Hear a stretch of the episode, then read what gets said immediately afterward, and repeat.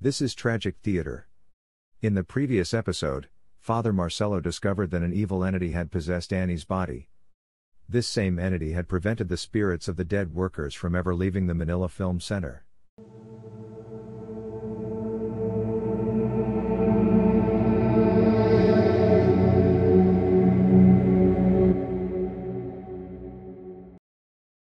Tragic Theater, Chapter 6 Hoc Valde Delectat. Hail Mary, full of grace, the Lord is with you. Norman led the rest in praying the rosary as they stood just beneath the body. They retrieved the candles from the stage and placed them all over the orchestra area. Most were strategically placed along the sides of the aisle. The lights gave them a clearer view to observe Annie closely. From below, Army examined Annie for any cuts on her arms and feet. The student nurse failed to find any but wondered if the latter's jeans concealed some bruises she might have on the legs. Her body appeared lifeless the whole time except for a couple of times when a slightly audible snarl, like that of a vicious dog warning its adversary against getting closer, originated from her direction. Shortly after concluding their prayers, Father Marcelo hurriedly rejoined them with Mick and Arlene trailing behind. He stood to face Annie once again. He could not wait any longer. Time was of the essence. Although what he was about to do violates church procedure, it was of his firm belief that he had ascertained the presence of the evil one. However, he risks accusation of a rush judgment because of his closeness to the victim. In any case, he was prepared to accept the consequences. He took out a small plastic bottle from his shirt pocket and removed the cap. In the name of Jesus Christ, He spoke as he held up the bottle. the Son of God, I command thee to withdraw from thy dominion and spare from thy harm this servant of God. He sprinkled her feet with holy water. The reaction was immediate. Annie growled louder than she did earlier. Her open jaws re-emerged from beyond her hair revealing four sharp fangs, two each from the upper and lower jaws. Her head stretched out and moved violently trying to break free from her neck while the rest of her body remained immovable. Her eyes appeared briefly in between the swaying hair exposing the whiteness of her completely rolled up eyeballs. She was turning into a beast. The priest held off on the holy water fearing further agitation might result in serious harm to the victim. Annie's head ceased moving and her growling halted. Her hair covered parts of her face once more with the exception of the mouth that remained half open, displaying the menacing fangs. If Annie could only be brought down, and her body tied to a bed, the threat of injury would be minimized. Such wishful thinking was in everyone's mind. As it was, the circumstances could not have been any worse. She was beyond their reach, at least four feet above their fingertips. She could easily be tossed around like a rag doll or dropped from a higher elevation, and, if they failed to catch her, everything might end tragically, Or she could physically hurt herself and they would be helpless to prevent it. In the name of Jesus Christ, Father Marcelo repeated. the Son of God, I command thee to withdraw from thy dominion and spare from thy harm this servant of God. Annie's head stooped down at his direction. In the name of Ise vigiliae addictus, quomodo te vocas. The words came right out of her mouth. Annie spoke, but the voice was not hers. It was masculine, rasping, and low. It sounded oddly amplified. Each spoken word reverberated throughout the chamber. Father Marcelo did not understand what was said, but he thought it sounded Latin. Nevertheless, he answered back. You have no right to seize this woman. Depart now.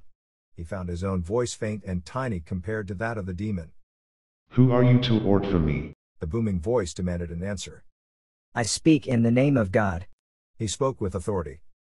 Annie abruptly spit at him, hitting his left eye with mucus and thick saliva. thunderous laughter echoed in the chamber. Father Marcelo bent down and pressed the back of his hand to his left eye. The entry of foreign matter brought instant irritation. Tears began to stream down from the affected eye as Army and Lana went over to help. Father, are you okay? Army asked, trying to see how bad it was. He nodded as Lana handed him a hanky. He slowly opened his eye and blinked several times to clear his vision. He straightened up and wiped his face. Army looked over his left eyeball and saw it consequently turn reddish. Thanks you, I'm fine. He expressed his appreciation to the two. He looked up at the possessed woman with defiance. A wicked smile was facing down on him. Saint Michael the Archangel, He then prayed aloud. defend us in the day of battle. Be our safeguard against the wickedness and snares of the devil. May God rebuke him, we humbly pray, and do thou, O Prince of the heavenly host, by the power of God, cast into hell Satan and all the other evil spirits who roam throughout the. Another spit came his way. Luckily, he was able to sidestep in order to avoid being hit. Irwin, however, found his shirt at the receiving end as he stood right behind. Oh, que mal de. The voice said after another thunderous laugh. I see this is all amusing to you. The same way you delight on the suffering of the workers whose souls you've held hostage in this place for so long, They chose to stay. was the cold reply. But not of their free will. They dared not go against your. They made their choice after realizing how your incompetent God failed to help when they needed him most. They saw no hope for eternal salvation when he'd already rejected them before. Their souls will remain here, to be your prisoners after seducing. after opening their eyes. What of this woman you possessed? Father Marcelo asked, almost afraid of the answer. She will soon make her choice too. He knew what it meant. He would not let this evil beast take Annie's soul. A simmering anger inside him soon gave way to uncontainable rage. You will not take her life away. The power of God compels you, to depart from your dominion. He ordered. A whipping noise ripped through the air. A cut instantly appeared on Annie's right arm as she remained still. The power of God compels you, to depart from your dominion. A similar noise resulted in a deeper cut, this time on her left arm. The power of God compels you, depart from the servant of God. The others could only watch in anguish as the terrible noise caused another cut on the victim's right arm. They could see that Father Marcelo was determined to rid her of the demonic intruder, but blood was already dripping from the nasty cuts. The power. Father, Norman stepped in to stop him. He could see the look of desperation in the priest's eyes. Snapping back to his senses, Father Marcelo turned around and walked away, shaking his head. He realized he had let his emotions come in the way. In his haste to exorcise the demon, he almost compromised Annie's safety. His attachment to the victim had, indeed, clouded his judgment. The best thing was for him to emotionally detach himself from the latter, lest the demon exploits his vulnerability. It was way past midnight as he checked his watch. He pondered at the sudden turn of events. Everything was going as planned for them until about an hour ago. Nobody ever expected this dreadful scenario. But then again, had it not happened, they would not have known what they were dealing with. All the plans they laid down might not have worked anyway. The group was bound to fail. What a terrible price to pay for such consolation. It was a real eye opener to find themselves in an unfamiliar situation. Instead of releasing the spirits from the burden of their own wrath, they now had to contend with freeing one of their companions from the clutches of a faceless enemy. And, to make matters worse, they did not have the luxury of choice to retreat and come back another day with a better plan. There was just no tomorrow. If they hoped to succeed, they had to devise a different strategy now. And they had to do so as a group. Father Marcelo had always believed in the competence of his group when faced with a challenge. But when it came down to crucial situations, he tends to take matters into his own hands.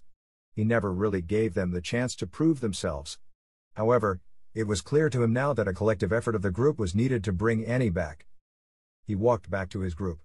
Without a word, he signaled to Irwin, Arlene, Norman, Marlowe, and Lana to follow him. He went ahead to the lobby and out the main entrance. They followed him until he was outside of the building.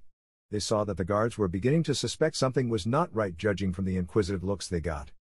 I need suggestions, people. He announced as he turned around to face them. How do we solve this? They glanced at one another in search for an answer. All of them sure needed the fresh air to clear their minds. They were up against an adversary they had not faced before. There seemed to be no clear solution in sight. Never had the outcome looked so gloom. The fullness of the moon could not have provided a more ominous sign. Let's do it. Marlowe broke the silence. What? The priest asked. Let's go ahead with the radical method.